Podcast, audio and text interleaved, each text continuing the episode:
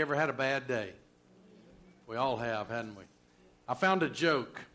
There's this group of hell angels, hell's angels, riding down the road uh, one winter on a, on her, um, and so this uh, he was riding down the road on his motorcycle, and he's wearing his leather jacket, and uh, but he had a broken zipper, and so he was getting too cold. He said, "Man, I got to change this jacket around. I'm freezing." So he decides to put the jacket on backwards. So he puts the jacket on backwards. He's riding on down the road and he has a wreck. And um, Woodby just happened to be right in front of Boudreaux's house. And, uh, and Boudreaux comes out and, and uh, he saw what happened. He called the state police to report the accident. And the, uh, the, the 911 operator on the phone said, Well, does he show any sign of life? He said, Well, he did before I turned his head back around.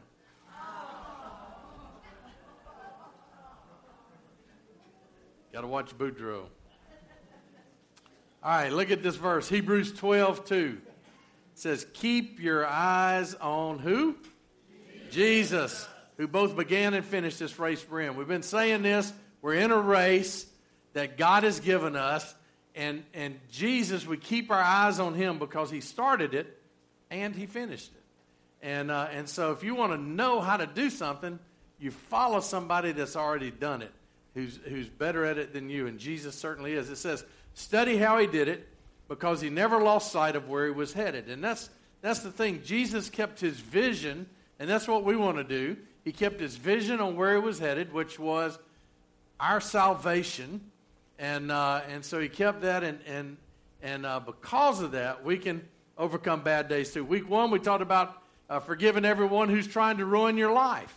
And uh, we've all got somebody, right? Whether that work or some might, might be in your family, who knows?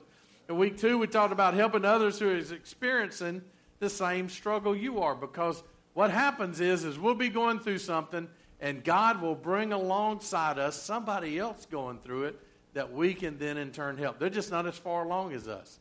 You know, in 12 step world, you might be on step five and you're helping somebody on step three. And, uh, and, and, you know, so you just, you go through that. The third week, we looked at when you're going through a bad day, be sure to take care of those near you. We looked at Jesus looked down from the cross at his mama and said, John, take care of her. She doesn't have me to take care of her anymore. And, uh, and then last week we talked about aim your hard questions at God, not at man. And because God's got big enough shoulders to handle our questions. And, uh, and so he can, he can deal with it. So you got questions, you question whether God's there or not. Let me tell you, we've had, I've had kids when I used to do these kid trips, and we had a girl that we took she was uh, into witchcraft and all kinds of stuff, didn't believe anything we talked about. And, uh, and so I just challenged her. You ask God to make himself real on this trip. And so she's sitting in Pizza Hut with her friend because they can't be alone. And this man comes walking by and he looks at her and he walks off. Comes back by and he looks at her again and walks off. Comes back the third time and he said, I know you think I'm crazy, but he said, God told me to come tell you. He, was, he said, I'm a pastor and I'm on vacation. That's why I walked on. But God told me to come tell you that He's real and He loves you. And walked off. And so I don't know what more evidence you can have uh, when, you're, when you're asking something of God. So uh, aim your hard questions at God. He can deal with it. Today is lesson five, and we're going to look at John 19. Uh, we're going through the different sayings of Jesus on the cross. It said this Later, knowing that all was now completed, and so that the scripture would be fulfilled, Jesus said, I am thirsty. Now, how many know if you're on a cross and you're nailed to it and you're thirsty, somebody else got to get you something to drink, right? It said a jar of wine vinegar was there, so they soaked a sponge in it. Shows you how cruel the Romans were, and put the sponge on a stalk of a hyssop plant and lifted it to Jesus' lips. Now, here at this point, even the Son of God needed somebody to help him with a drink. He was thirsty, he couldn't get it himself. He was up on a cross. Uh, you know, but he was trying to clear his throat. I don't know. Maybe he was trying to clear his throat for the next thing he was going to say when he said it was finished. But, you know, his, his reminder, is, uh, this is a reminder that none of us are so in control, so self sufficient, so spiritual that we can make it through a bad day without having people help us at some point in some time. A bad day can blur your perspective and it can mess up your speech. It can fog your mind and make you think crazy thoughts and uh, can tempt you to say stupid things. Anybody besides me ever fell to that temptation, right? And said stupid stuff or posted stupid stuff. Now we don't really say it. We just let our thumbs do the talking, right? And, uh, and so when you, you know, uh, on a bad day, uh, humbling yourself to ask assistance of others can help you clarify the stance you're taking and trust in God. If you trust God, you're going to ask for help from people. Just like the drink offered to Jesus, it was bitter, but it helped clarify the statement he was about to speak. And you and I need help that we can bring each other. That's why it's called the body of Christ here. You know, when you hear that word cancer, it's all of a sudden, that's a bad day, right? And you need the people around you. When you're told that you have blockages in your heart, all of a sudden it's a bad day. When you're told that you're not needed at your job anymore, that's a bad day. And, uh, and you need some people around you. When, you. when your spouse tells you there's somebody else, that's a bad day. When you get that phone call that your child's been in a wreck or some type of accident, that makes it a bad night, usually, but a bad day. You know, when you, you can just fill in the blank. We have all kinds of bad days, don't we? We need each other. If Jesus needed others, we need people. We need people. So, lesson number five is write this down. Be human enough to admit your need. Be human enough to admit your need. You know, here's the thing. I, I tell people all the time, I'm, I'm a crier. I don't know if any of y'all, you know, people think real men don't cry. Jesus cried, so that kind of set me free right there, you know. And, uh, and so I'll tell people, you know, it's like they're trying to hold it in. I said, don't hold it in on my account. Jesus cried, gives us permission. And, uh, and you know, but it, it's not our nature to admit that we need help. I mean, think back to the garden, Adam and Eve. You know, they're in the garden and they got to hang out with God. Can you imagine? God would just come along, strolling along, and hang out with Adam and Eve. And, uh, and here, you know, when they sinned, uh, you know, they made another big mistake. And it, it, said, it said God came looking for him. It said, Adam, where are you? And when he finally, and how many of you know God really knew where Adam was? Okay, you understand that? That, that? that was a rhetorical question God was asking. But Adam replied, I heard you walking in the garden, so I hid. I was afraid because I was naked. That's what we do when we sin. We hide. We hide. We put a mask on or we just hide and, and uh, because we're afraid. And so the reason we hide is fear. And God doesn't want us to, to live with fear, but if you're human, you're going to struggle with fear. You're going to struggle with anxiety. You know, I'm still afraid of things that I was afraid of as a child. Not many of them, but one, a snake. How many y'all just like snakes? You know, they, they always see these movies about little boys had snakes in their pockets. That was not me. You know, when I was on my little tricycle, a snake got between me and my mama, and I didn't like that. And, uh, you know, I remember one time when we sold my parents' house after my dad had died, my little cousin, uh, my little niece goes, Yike, snake. And so I go running out there, and sure enough, there's this big old long snake just laid out there, and they think, I think he's dead. And I put that shovel on him, and he coiled up like crazy, and the fight was on, y'all. It was, uh, and I won. The snake was in pieces by the time I got done with him, and I didn't get bit. But I don't like snakes. You may have something you're afraid of as well. But you know, when we get trapped by fear, we become this pretend version of ourselves. Think about that. I mean, we, you know, people say, How are you doing? And instead of telling somebody how we're really doing, we say something, you know, like, Bless God, I'm great. How about you? Don't y'all love church things? Y'all were in a fight on the way to church. And uh, we do that. Or, or you know, I have heard this one. If, if I was any better, I'd be twins. You know, I mean, or I can't complain because nobody would listen, you know. Uh, you know, or just chilling like a villain on penicillin. I mean, I don't know, but all kinds of crazy things. But, you know, we instead of being truthful, we, we put a mask on. We put a mask on. Uh, you know, you're reaching, coming to church, and you're slapping the kids in the back seat, and you come walking into the greeter, and you go, "Hey, how are you today?" you see, we say these things and do these things because we're afraid to be transparent. It's kind of it kind of, you know, what it boils down to. We're afraid that if somebody really knows us, they won't like us, right? I mean, you know, so there's, let me go through some roadblocks to being real. One of the biggest compliments I ever got from a guard at the youth prison years ago was he looked at me and said, You're real. He didn't say you're eloquent or you're a good preacher. You're, he said you're real, which I took as a compliment uh, because I've never tried to be eloquent. I just want to be real. And, uh, and so let me go through some roadblocks that are, will keep you from being real. One is the fear of being hurt. Anybody besides me ever been hurt in here? Anybody? Been hurt, right. We don't like to be hurt. And, but if you, if you interact with people, guess what's going to happen? You're going to get hurt. Somebody's going to offend you. They're going to hurt you. Somebody, you, you might even know somebody that just sees it as their life mission to hurt you, right? Uh, you know, it might be somebody at work. And let me just tell you, when you quit that job go to another one, that person's going to follow you. They're just going to look different. They're going to look different. It'll be a different person, but it's the same personality. And, uh, and so, you know, we don't want to be hurt. Uh, you know, you might have a relative that seems to have the spiritual gift of hurting your feelings. I mean, uh, you know, anybody? I mean, most of us do. We got an uncle or an aunt, you know, or you, you're sick and they call up and tell you they know somebody died with what you have. You know, I mean, uh, we've all got that person, right? And, and look, that's part of the enemy's plan to keep you separated from God because, uh, you know, we, we think we're okay, but, you know, but we don't want you to come too close because I don't want to let you get hurt. I've been there. This is a city where people come and go. When I was working with youth, so many youth pastors, they're just here until they can move on somewhere and make some money. And so you get to where you don't want to get close to anybody. You don't want to make friends with anybody because they're going to be gone in a year or they're going to do something to hurt you. And so we've got to we've got to not do that. Look what David said in Psalm 32. He said, "When I kept it all inside." He's talking about sin in his life. My bones turned to what? Powder. My words became day-long groans. The pressure never let up, and all the juices of my life dried up. That's a bad place to be.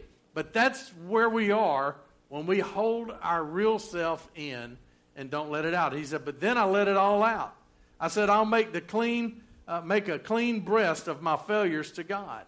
Suddenly, the pressure was gone, my guilt dissolved, and my sin disappeared. Listen, when you're honest with God and you're honest with other people, you don't have to worry about somebody making something up or whatever. You don't have to worry because it's out there.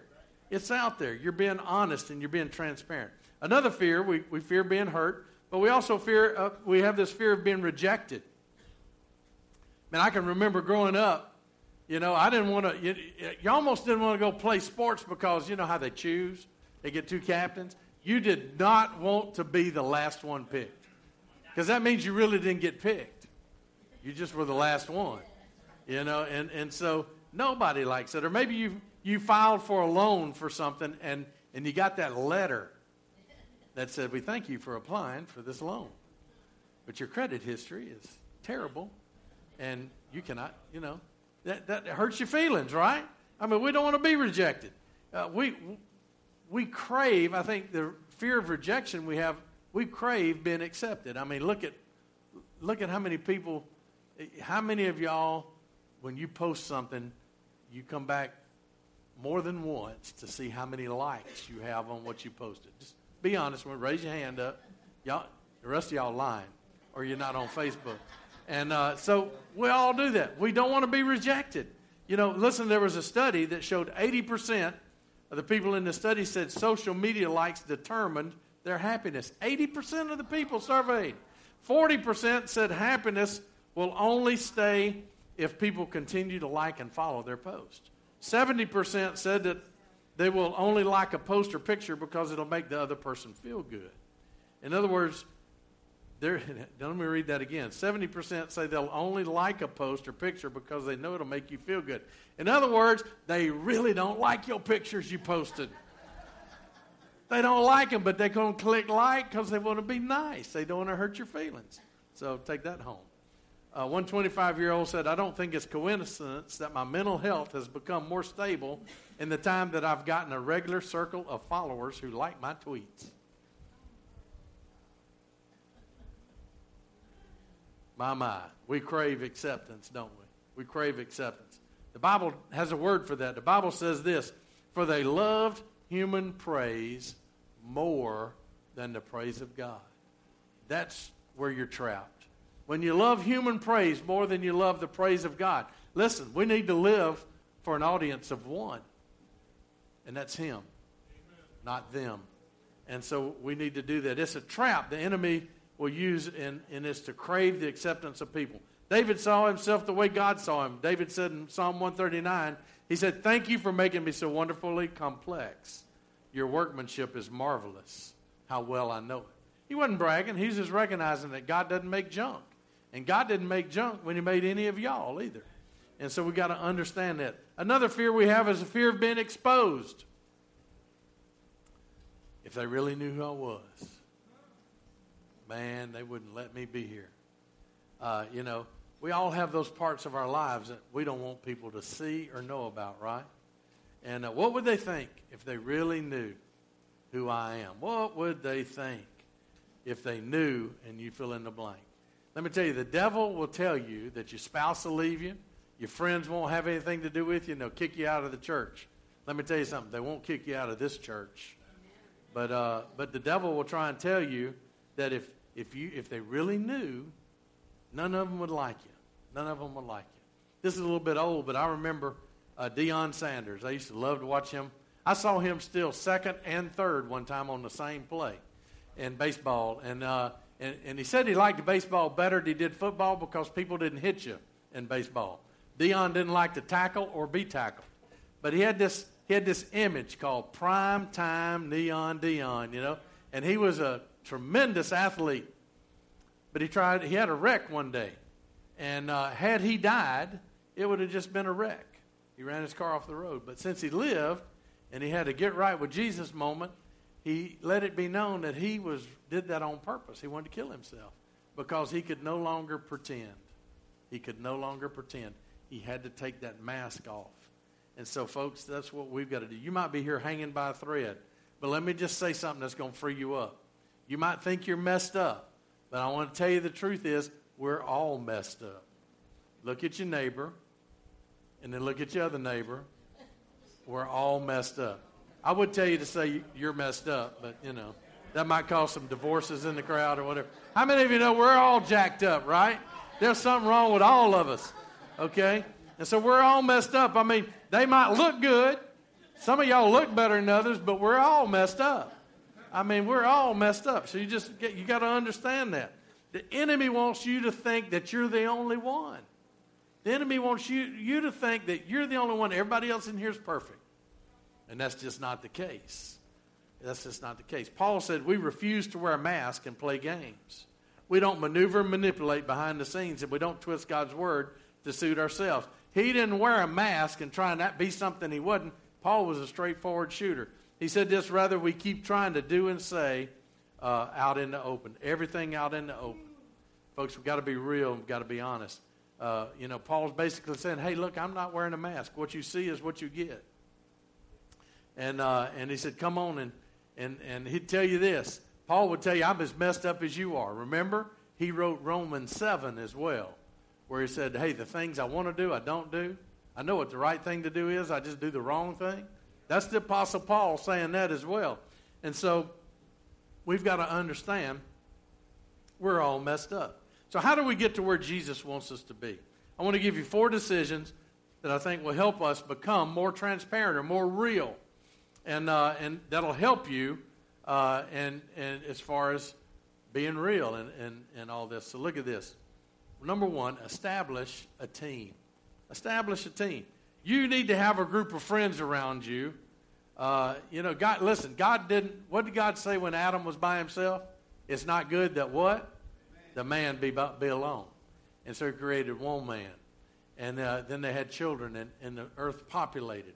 We weren't created to be lone rangers. You feel overwhelmed uh, and you're ready to throw in the towel, you know, maybe you don't have the right people around you. You need to have a team of people that are going to love you and care about you enough to tell you the truth and to encourage you uh, when you need encouraging. And listen, when you have those people around you that love you like that, and they can provide stability, and when you're going through a bad day, uh, you can call your team.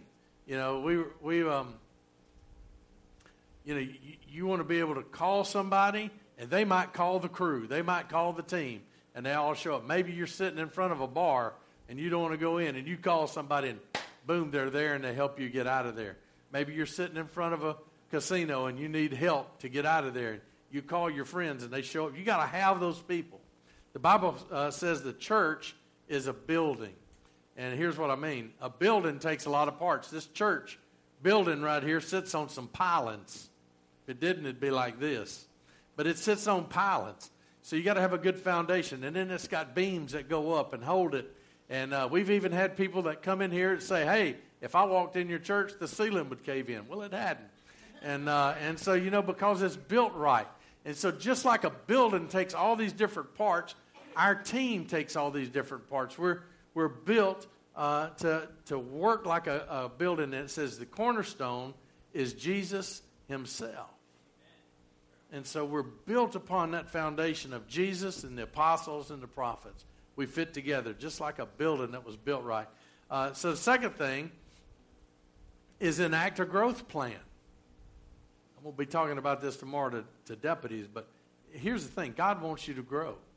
Do you know that? God, it's not automatic.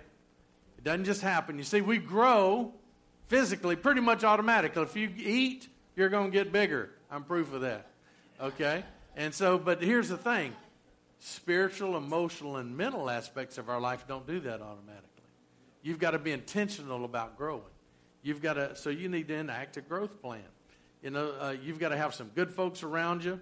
Uh, and, and, uh, and, you know, here's the thing if you're wanting to be successful in an area, uh, you want to find people that are successful in that area and learn from them. Uh, you know, same way with walking in your Christian walk. You need to have friends a little bit further down the road than you, and maybe some friends that are behind you. And so you can have that growth plan. Uh, you know, if you want to have a good marriage, hang out with people who have a good marriage. You know, if you if you want to be a great parent, hang out with some folks that made it through the teenage you know decade or whatever. You know, um, you you hang out with people who are where you want, and so you've got to enact a growth plan. The Bible says the church is a body. Write that down. We're the body of Christ. Listen, my finger is no good if it's not connected to my hand. And my hand is no good if it's not connected to my arm. And if you're missing the heart, none of it's going to work, right? And so uh, we're the body of Christ. And look what Paul said. He said, He makes the whole body fit perfectly together. That's why this church takes every single one of you to do the mission God's called us to do. And it takes each one of us working together. And so the body is fit together perfectly. As each does its own special work, it helps the other parts grow so that the whole body is healthy and growing and full of love. So we want to grow together, and, uh, and so we've got to work as a body. Third thing is enlist an army. Sometimes you're going to need support, and sometimes you're going to need some protection, right?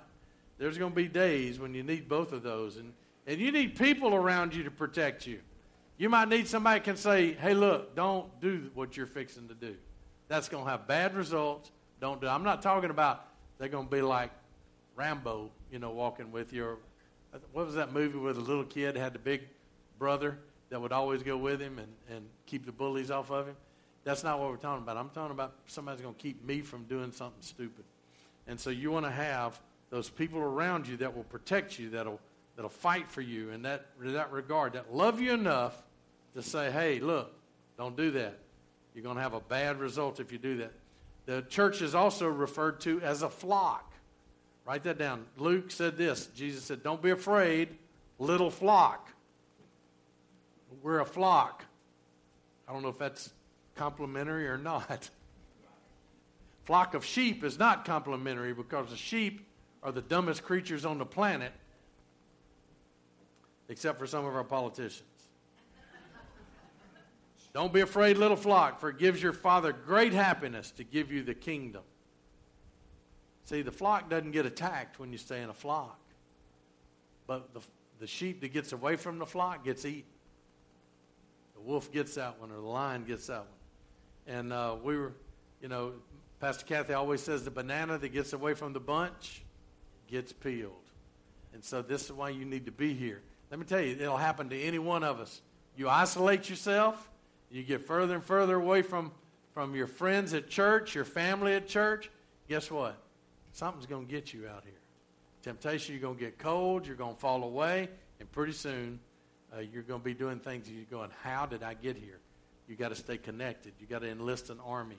Uh, let me tell you, we do small groups here, although we got one more small group of our Monday night groups, and then we're going to take a break for the summer. But we've got, we've got different ministry teams.